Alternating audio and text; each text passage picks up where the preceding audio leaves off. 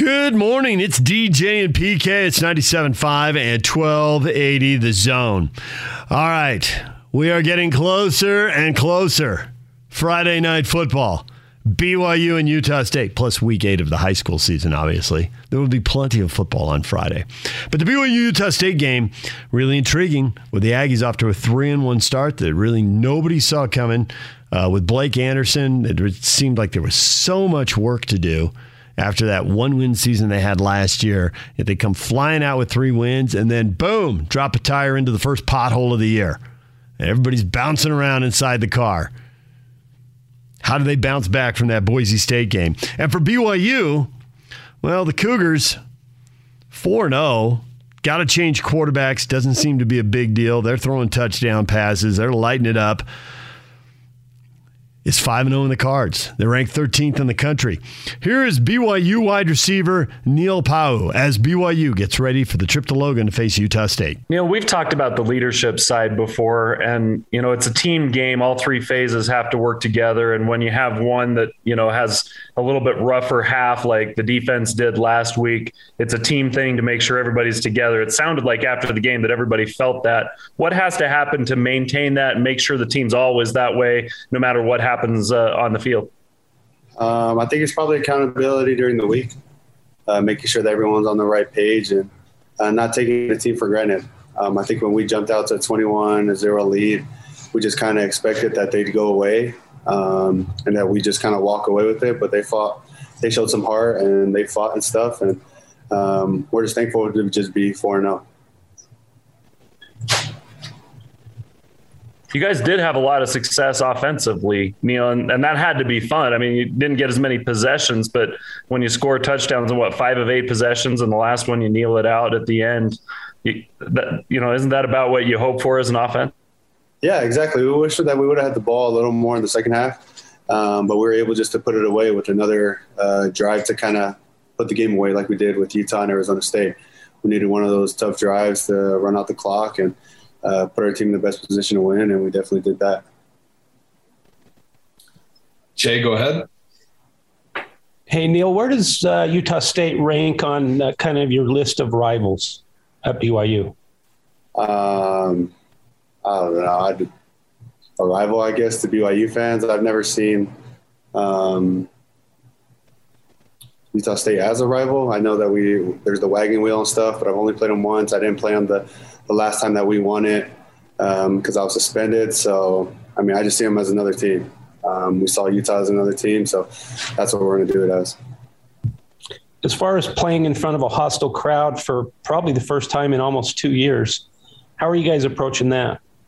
We're excited. Um, we're excited. You know, as awesome as LaVell has been the past two weeks with how loud it's been it's been really loud. Um, we're excited just for the challenge to play away, to kind of hear the boos. Uh, I know a lot of athletes get up for that uh, when they hear boos and they hear taunting. And Utah State definitely is hostile. So um, I think we'll be more than capable with, with coming out with a W. And as long as we just keep our composure and stuff, I think everything uh, should should run smoothly. Uh, Norma, you have a question? Yeah, Neil, can you talk to us about the offensive line and just how important they've been to the success this year and just sort of evaluate them through the first four games? Uh, they've been the reason why we won. Um, I know a lot of the offensive and defensive line, they don't get a lot of uh, picks and um, posts like some of the skills uh, do on offensive defense, but that's where games are won. And they are won um, literally because of them. You saw Arizona State and Utah, we couldn't get the passing game as as uh, or we couldn't get it going as we did this past Saturday.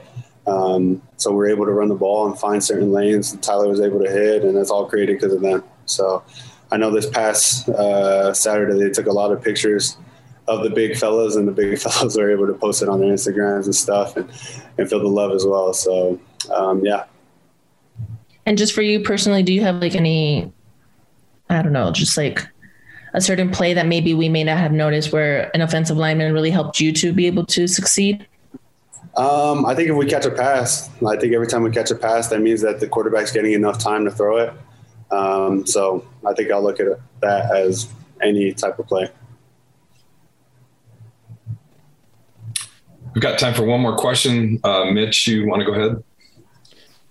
Yeah, Neil. Uh, you know, earlier today, uh, your coach uh, Aaron Roderick uh, commended you for how hard you practice, uh, saying that you're one of the hardest working uh, guys he's seen in, in practice before. Where does that come from? What makes you just you know buy into the grind and, and, work as hard as you can every single day? Um, I think I just started taking it more serious just as years gone by. Um, I think you just grow and you mature. Um, you learn from other people. Uh, you learn from greats. Uh, you watch other people practice and they perform on Saturdays in the way that they perform. So there has to be um, something in the pudding for why people practice so hard and then why it comes so easy or seems like it comes so easy during game days to them. Um, so talking with some of the guys that have, went drafted or undrafted and them talking about some of the NFL guys that they've met or um, watched certain people that I've played with since I've been here. Uh, that's kind of been pretty much it. There is Neil Pau. Now here is Gunnar Romney, whose brother came in, lit it up, threw a couple of long passes to uh, to his brother. Gunnar had over 100 yards receiving. Baylor had over 300 yards throwing. They combined for one of the three touchdowns that uh, the Baylor threw for in that game. Here is Gunnar Romney with the media on 97.5 and 1280 The Zone. We talked to Baylor about your, um, you know, the connection, having the chance to to have the TD pass and, and make those plays. What did it mean mean to you? Um, it meant a lot, uh, especially just seeing how hard my older brothers worked. You know, I um, it was one of the coolest touchdowns I've caught because you know my brother he's he he deserved that. He deserves everything that he gets because of how hard he's worked for it. So I think really that's what that's what made it so cool. You know, even Baylor said that, you know, traditionally a, a, guy shouldn't lose a job because of an injury. And I know Baylor's pushing Jaren to be there as much as it is. What's what's that like for you because of the brother relationship, the friendship you have with Jaren and, you know, even Jacob and, and those guys, that that whole situation, you know, how do you, how do you deal with it emotionally just because these are guys you care about and you want to see them all be successful? Yeah, I mean, I just try not to pay attention to it really. I mean, whoever is going to be the starter is going to be my quarterback and I'm going to be catching balls from him, but in the end, it's not my decision. Um, it's it's Coach Roderick and and the the offensive uh, coordinator's decision. Um, so I mean, I just I just leave that up to them. I, I try not to stress about it. Mitch, do you have a question? Yeah, Gunnar, uh, is there a little bit more incentive with this game this week with a trophy at stake? The the wagon wheel you guys had that two years ago up in Logan, and there's a big celebration after. Is is that incentive at all for to add to to this week's game? Um, a little bit for sure. I mean, they are a rival. Um, we want to go in there to their to their home field and get a win. Um, but in the end, it's just another game. You know, it's it's just another. We look at games one week at a time, and this is the game that, we have next. And so, really, it should be treated as any other game should be. Was uh, on Saturday's game uh, against USF? Did you guys feel like? I mean, was that kind of a, a breakthrough performance for the offense where he's only had about 50 plays and, and he scored 35 points still. Was it a situation where you felt like anytime you guys got the ball, you were going to put up points? Yeah, I mean that's that's one thing we've talked about as an offense is we needed to get going. We needed to find a rhythm. I think we finally found it, and hopefully, you know, it'll carry on throughout the whole season because we've been we've been looking for that breakout that we had. Let's go, Jared, and then Jake. We've talked to some of the guys, Gunnar, about you know going on the road for the first time, but I wanted to ask about having a day less of preparation. These game weeks seem to fly by. I know you guys have a lot of work that you try and get in. What difference does that have? Because you guys have been through it before. Does it make a difference when when you're a day short? Yeah, it for, for sure does. That's one thing that um, people kind of pick up the urgency a lot, but it's hard because you know when you come back, usually on Monday, it's more of a recovery type day we practice lighter without shoulder pads um, and kind of take that day to review film from the past game.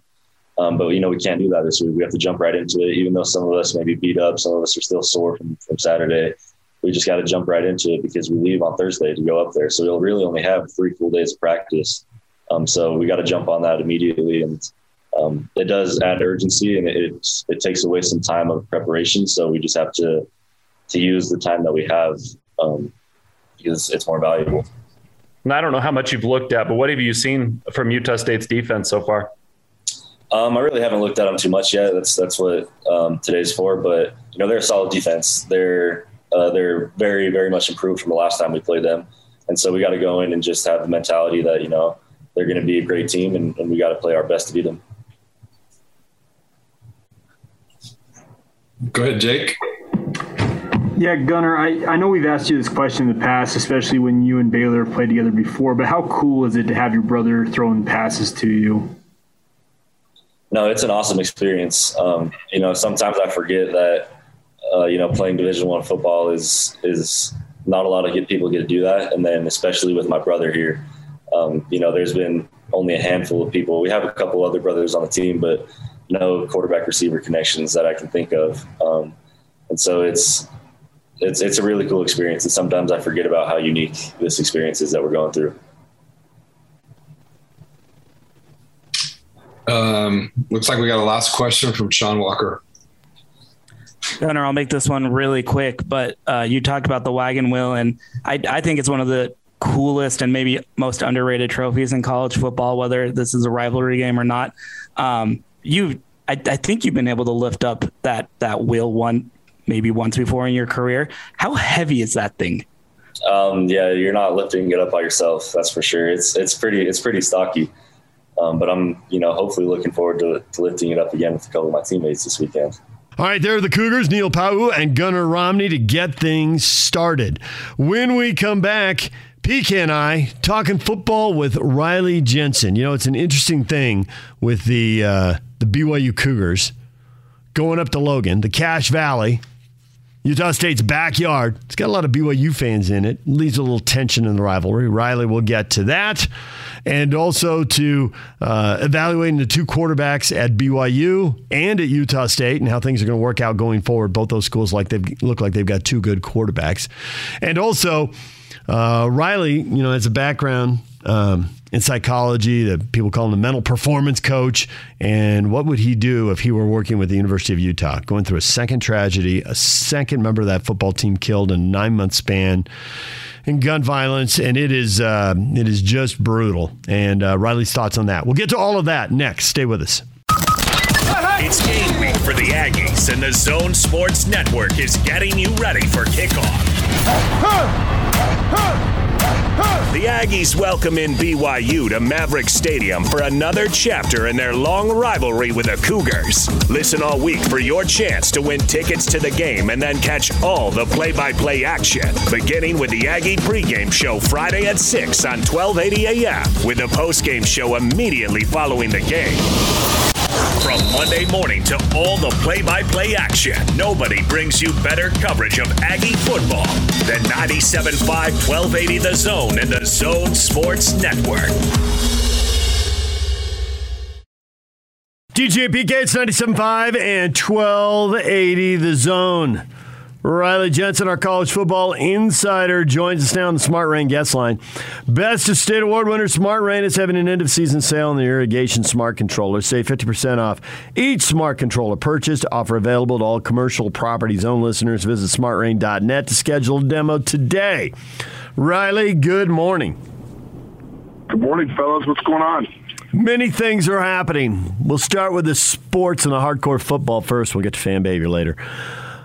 Are your Aggies ready to bounce back after that three point offensive debacle against the Broncos? So many yards, so few points.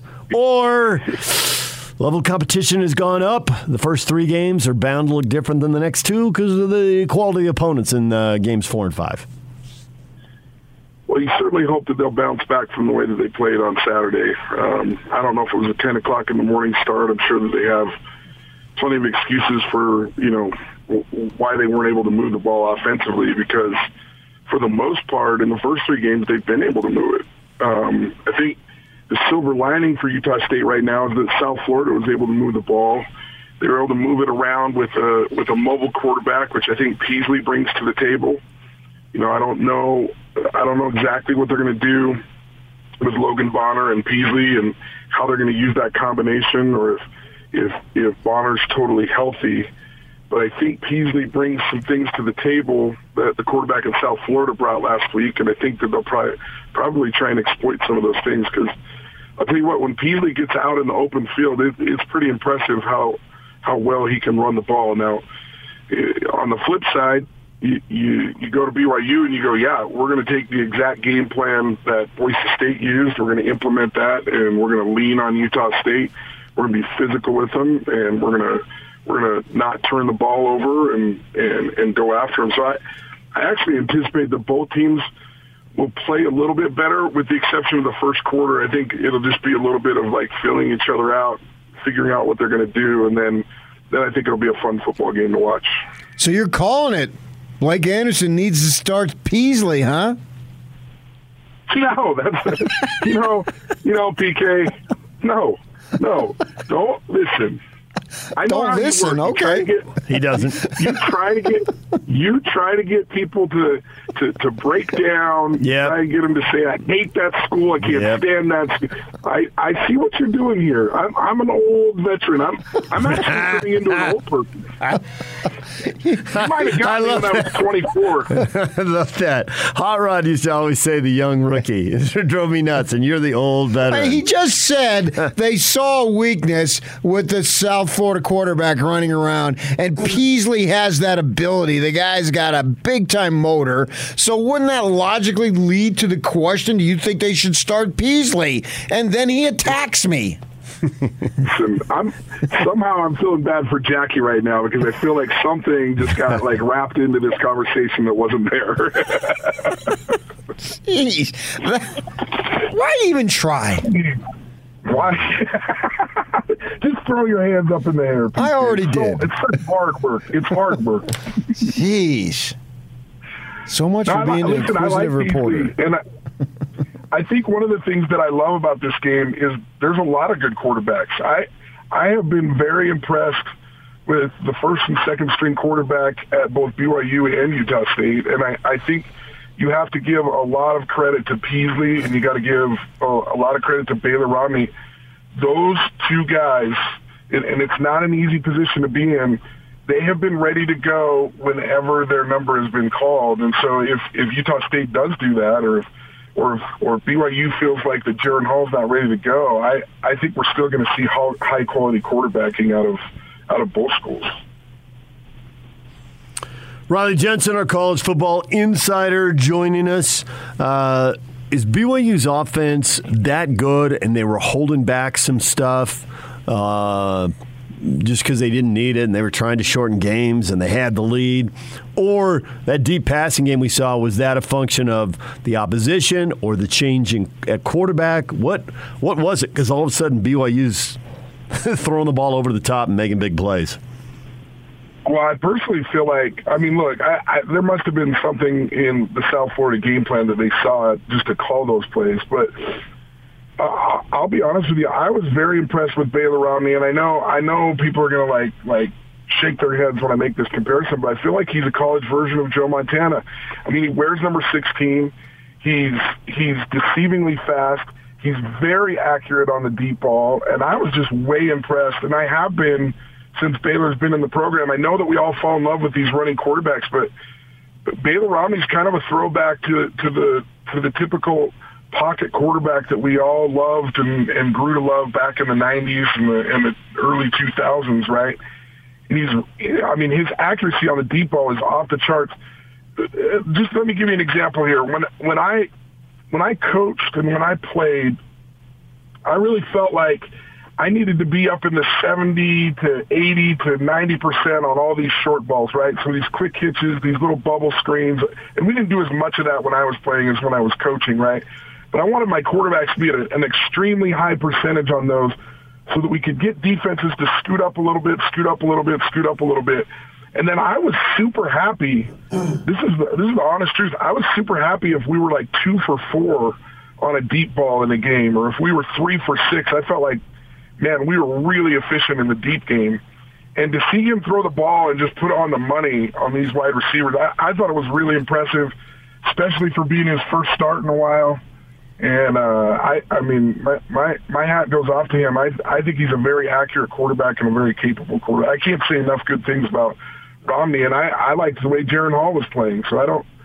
It, it, doesn't make me feel better if Jaren Hall doesn't play. I'll put it that way as a Utah State fan. So you're saying if given the opportunity to full time be a full time starter, Romney can be better than Detmer.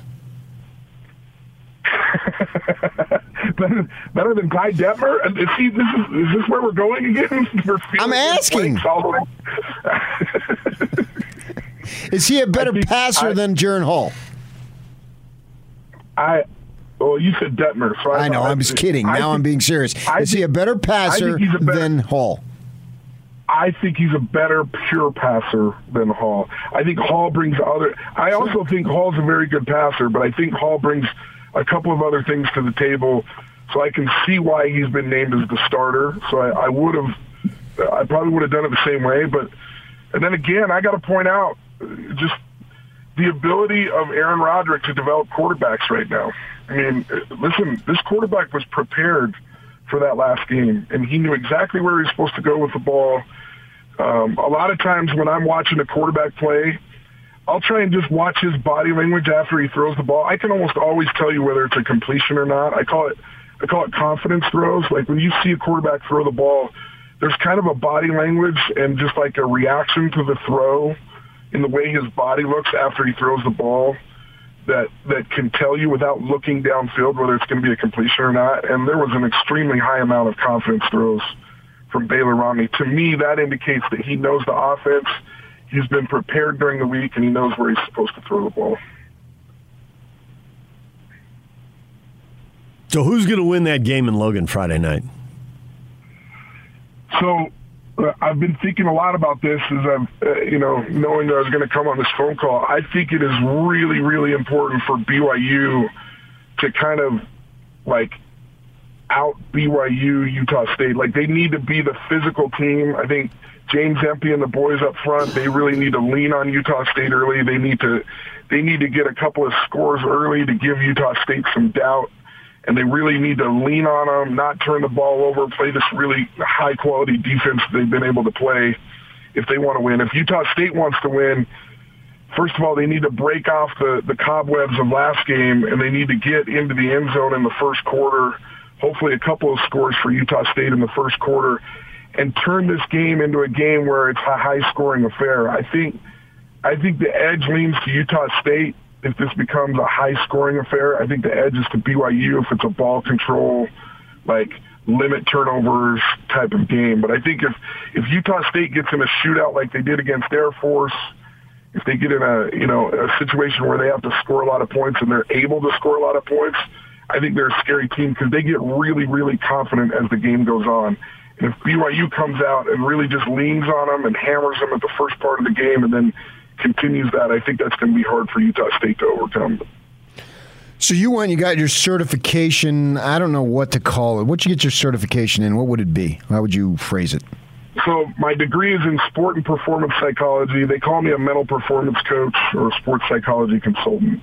Okay, so with that in mind, obviously Utah has had two major, major tragedies in the span of nine or ten months. Now, from the football perspective, which to a degree seems irrelevant, but nevertheless they've got games to play. If they were to employ you, given the tragedy that uh, befell the befell the program last week, what would you do? Well, I mean that's a, that's a really nuanced question, and there's a lot of moving parts to that. With you know over a hundred guys on a team, Yeah. but I would I would say this.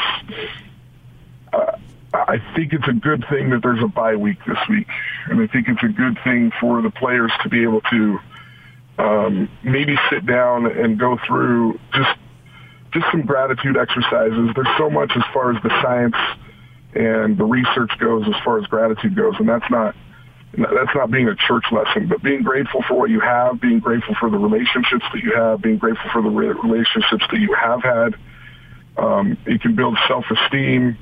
It can help with trauma. Gratitude is really, really good with trauma, which this situation is going to be a trauma to a lot of these players.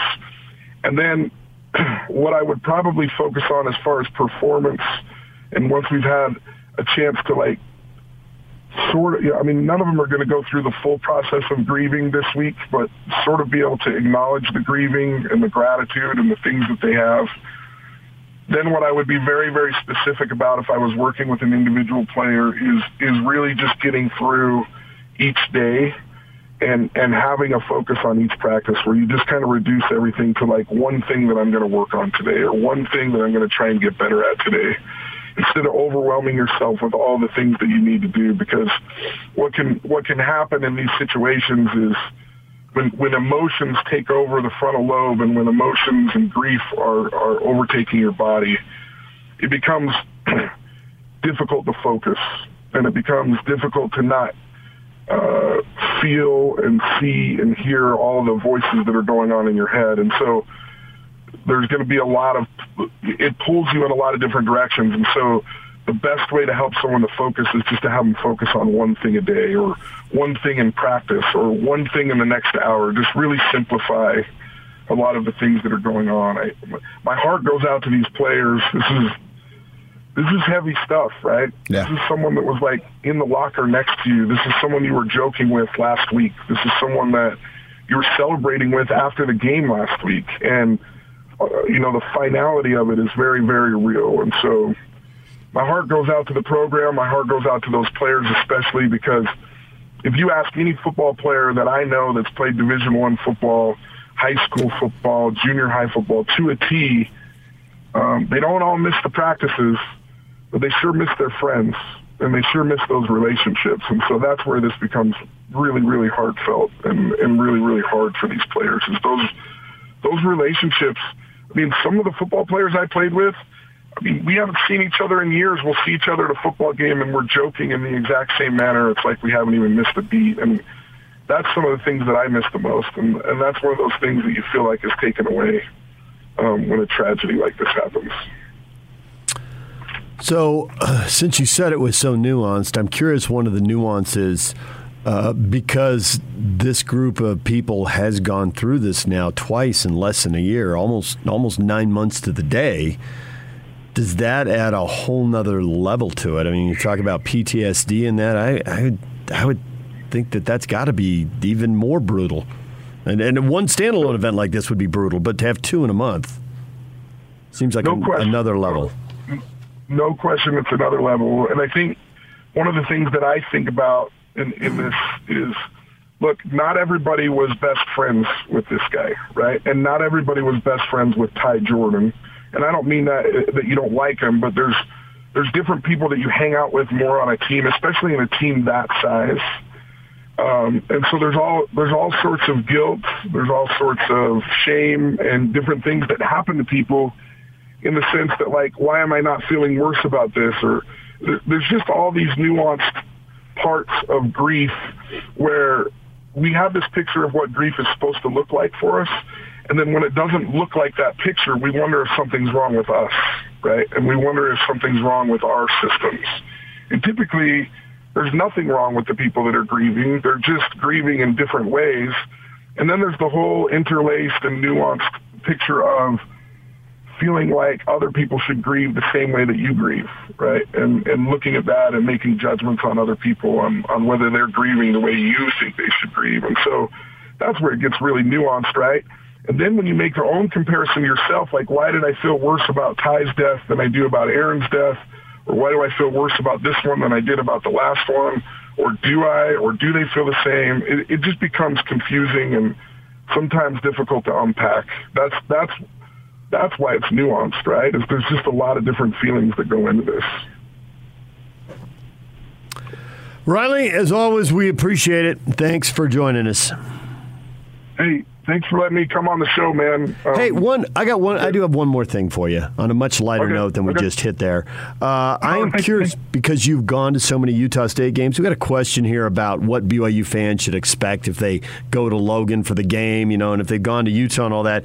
And it came down to uh, some Aggie fans uh, and, and BYU fans being upset that both are church members, but they're at each other's throats over the rivalry. How does that work in the Cache Valley? Utah State fans getting upset with the BYU fans who live in the Cache Valley because you live there. Yeah, it's an it's an interesting. I mean, you have to remember, you know, uh, just I grew up not far from the campus. I mean, I was like three or four blocks from the campus in Logan, and then um, I moved to Salt Lake when I was 14. But I mean, there's professors, there's there's people who are members of the Mormon Church who graduated from BYU or right there in the Cache Valley, and it is it is a little bit of a source of contention. There is some there is some resentment in Cache Valley for people who live in Logan that are BYU fans. There, there, there's, it's palpable. And I remember I remember just knowing as a young kid who the BYU fans were in the neighborhood that lived in Logan, and it was like, huh, I wonder why why do they do that, you know?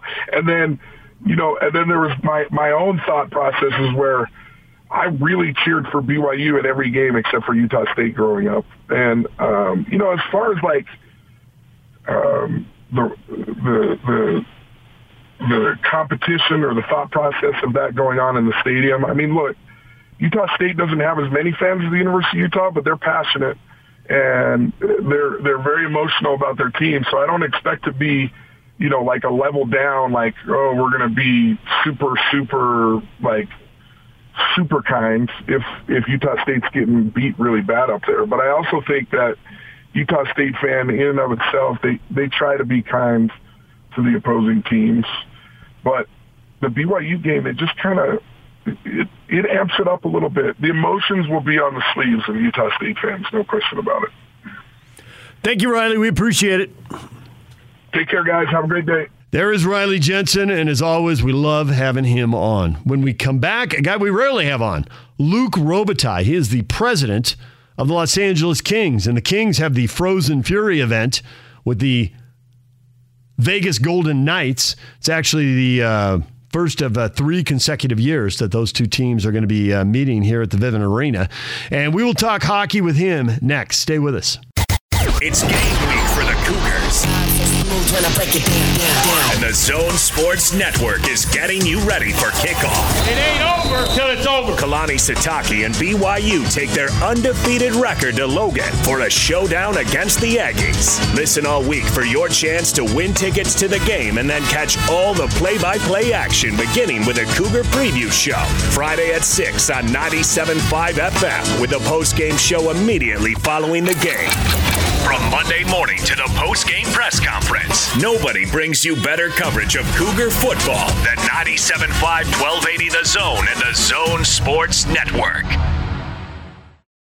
DJ and PK, it's 97.5 and 1280 The Zone. Well, the LA Kings are coming back to town. They've been here a couple times for preseason games, and now they got a three year deal with the Vegas Knights to come up here and play. I think there's a lot of Southern Californians up here, and obviously Vegas is pretty close, and people are driving up and down I 15 all the time. So, natural these two teams to be coming to Utah. They're going to play a preseason game tonight. You can get your tickets at vivintarena.com. They start at $39.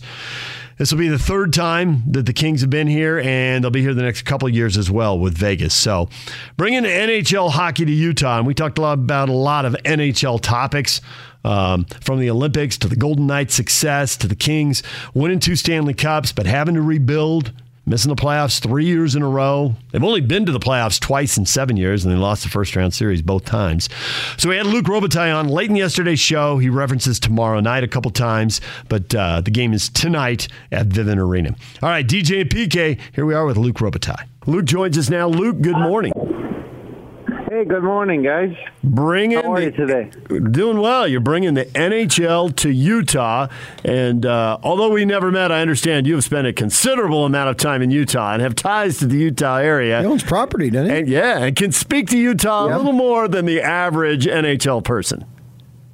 Yeah, I know the area pretty well. The Heber Valley, you know, the whole area there, and been there for many years, so love it there. So, Wasatch or Ledges or Promontory, where do you play? Uh, well, I played them all. I played them all. Not well, and I visited like all the sides, side to side. so I got to share a little funny story with you. I was I used to work for the South Bay Daily Breeze, based out of Torrance in the '90s. And uh, and we played. Uh, I played softball, and the Kings had a team. Jim Fox was on the team, and we always used to like to beat them over there at Wilson Park in Torrance. But uh, so I worked in the sports department, and I think it was the year that you guys went to the uh, the Stanley Cup Finals. Was that '93? So we had our Yeah, hockey. 93. Yeah, our hockey guy re- wrote a big feature on you, and we had the headline, and the, the headline, the guys on the desk wrote the headline, Luke of the Draw was kind of a play on your name. But some dumb editor changed it to luck of the draw, and it really ticked off the guy who wrote the headline and the guy who wrote the story. I'm sure you don't remember it, but that's one thing that I remember from the 90s for Luke Robitaille. Every time I hear the phrase luck of the draw, I think of Luke Robitaille and how the editor changed that headline. So, do you think he brought in bad luck to our organization? by doing that, it sure sounds like it. I don't know. I know you haven't been in the playoffs. I think for three years. So, what what is the level of optimism going into this season? Uh, for us, uh, you know, in, in the NHL, having a hard cap, it's uh, we had a really good run in uh, you know around 2011 till about 2015, 16 and then uh, we just had to rebuild our team. We had to uh, to just go back to the draft and so forth. So we've been kind of loading up the last two three years. We have number one pool of prospect coming into our organization. So we're excited. This is the first year that we said, okay, we're turning the page. We're done with the rebuild. So we signed a couple free agents this summer. We made a trade and. Uh, so our guys, our veterans are excited because we're getting in some new fresh blood coming in. We've had the number two overall last year drafted uh, in Quinton Byfield. And uh, so we're excited. This is like our time for us to turn the page into getting back into being competitive. It's not like the NBA where you could get two guys and then yeah. you co- you're competitive, and then the third guy you're pretty much sure to be in the top four or five. Right. It's a little harder.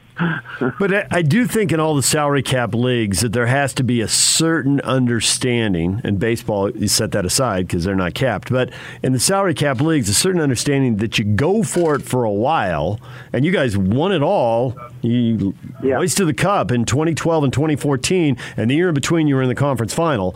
And is it, but from the fan perspective and also inside the organization, the good times are good. Now you've only played two playoff series in seven years and you lost them both.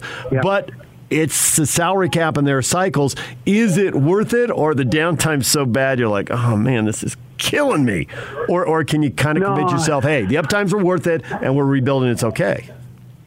there's nothing like winning a championship, guys. I mean, the, the fans will remember forever. They they live with you forever, and it, it, it's amazing. Uh, I think, yeah, we we look back now, we're like, man, we haven't done much the last six, seven years. But there was a time that we still had hope for two, three, four years. Probably the one mistake that we made that we learned along the way is uh, to, unfortunately, in this kind of cap era. You, you you know fans fall in love with players because you when you win a championship they become heroes, and at some point probably it's it's, it's easier for them and for the organization to say goodbye earlier to some of the guys because you, just can't keep everybody. You can't sign everybody to what the, the amount of money they deserve to be able to to stay competitive for a longer period of time. And that's what makes it really hard in a in a hard cap era. I know your coach so far in the preseason game. McLellan's been playing a lot of youngsters. And what should the fans expect when they come to the arena to see the game against Las Vegas? Oh, I, well, tomorrow for us, we got most of our roster. We got a ton of guys playing, so we're we're we're going down today on our roster. We're we're, we're having a few cuts, so Uh, you know, they should expect to see our top guys. They, they're going to expect to see some of our top prospects. So it's going to be a fun game. And, and also, funny enough, I mean, Vegas has been so competitive. They've done such a great do- job with their franchise. They're already a huge rival of ours. So those games are always super intense. So they should they should expect a great game tomorrow. I mean, Vegas is a great great team, great organization. So it's going to be a lot of fun for that game tomorrow. So when you go, and I don't know how often you go on the road with the team, but if you go on the road to Vegas for a Kings game, I, I mean, I grew up in San Diego and lived in Southern California for a long time, and Vegas was always, well, in San Diego we'd call them a bunch of LA wannabes, to be honest. they were a bunch of LA wannabes. So I assume you still have a Kings fan base there. There's certainly transplants there. So is it like a 70-30 crowd when you go to Vegas, or is it is it all Golden oh. Knights and you don't hear Kings fans? Oh no, I mean it, it's amazing. You're right. We played there, you know, preseason games for about 15 years straight, and we get our fans to come down. We had a huge base. None of them are Kings fans. I think they're all Vegas Golden Knights fans. It, it's amazing. They have a great crowd. They support them. They follow them. There'll probably be quite a few of them tomorrow. It's uh, they've done an amazing job at, at making sure they they have their following with them, and it's been fun. It's kind of funny. We we gain a lot more hockey fans. Probably lost a few Kings fans for us, but I think it's good for our game. Yeah, up here too, and getting exposure to NHL right here in our city, so the fans don't have to travel out of state. They can get it right here by coming into downtown. This is the third time that the Kings have been playing here since uh, 2018. Is this something that you're looking to continue?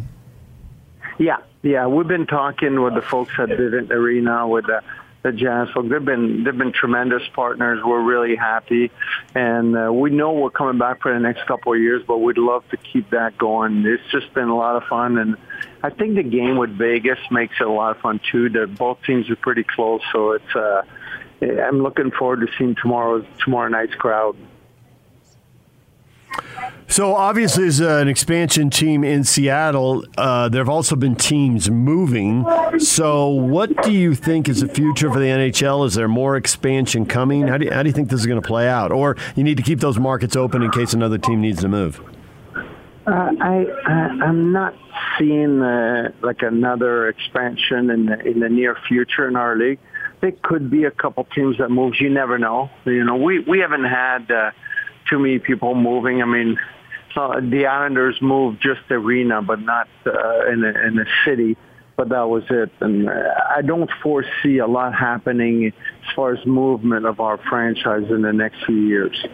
Oh, so we, we're starting to get a lot more stability. Yeah. You think Phoenix is, is settled? Uh, no, the, that's the one uh, I was going to say. The, that's the one that's the not sure, but we keep hearing that they're getting closer and closer to get an arena, right? In uh, either Scottsdale or Tempe in that area. So w we we keep hearing like we were just there the other day, and they're talking about uh, there should be an announcement soon, and I don't know when that's going to be though. Luke Robitaille joining us, the LA Kings team president. And the Kings and the Vegas Golden Knights have an exhibition game at Vivint Thursday night if you want to go see some NHL preseason hockey. I'm curious, uh, obviously, you know, because you're in the Heber Valley and you know how big a deal the Jazz are here and what the Olympics have done for basketball. There's been some back and forth, and now it looks like the NHL players are in the next Olympics. How does that hurt the NHL season stopping midseason? How does it help it? What is the as a as an ex player and now the team president? What is the give and take from the business side and the hockey side over something like that? Well, funny enough, from the business side, you you never really like to stop the season, especially if you have momentum. Um, but but you can adjust to it. Like I mean, it, it depends how your team's doing. The one thing you hope is you you won't get your star to go there and get hurt because that that could re- really flip your season. But uh, from a hockey side, it's been good. It's been good for us to go in, in the Olympics. I don't know how the time change is going to make the, the the availability of the games this year, but on this deal, our players really wanted to go. It's it's, it's always been clear that. Uh, when we uh, signed a new collective bar- bargaining agreement that the players they wanted that option to go to the Olympics and they were the ones that wanted to go. So if they really want to go well we're fine with that. You know it should, it should be a fun tournament. That means the guys are going to take it real seriously So I'm down in Vegas a lot for, for personal reasons, and the amount of uh, popularity that the kind, wait a minute what kind of personal nothing to do with gambling. no, no, nothing more family, Okay. more family issues, uh, uh, uh, or circumstances, not issues, but circumstances. Uh, so it's all clean. It's all above board. I promise you. Okay, good. Okay, good. and so, with that in mind, I mean, I have seen the popularity of the Knights just explode.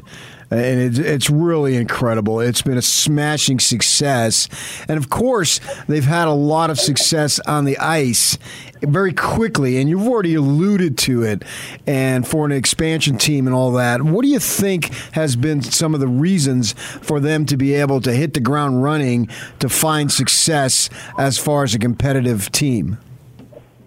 Well, it, it's uh, you know the, the competitiveness of it. Like first of all, their GM at the time, George McPhee, and now Kelly McCrimmon, they've done a tremendous job. They were very strategic. Like our expansion draft changed, so that you were for sure they were going to get a good player from each team. So they took full advantage of it. Some teams wanted to keep some players, so they made trade. They gave extra picks and so so forth. So they got a lot of assets to start with, and they made sure they took full advantage of it. And then the other thing regarding the city itself is when they started, if you remember, there I think it was like a week and a half before the opener, there was the unfortunate event, the shooting there Yeah. in Vegas Yeah.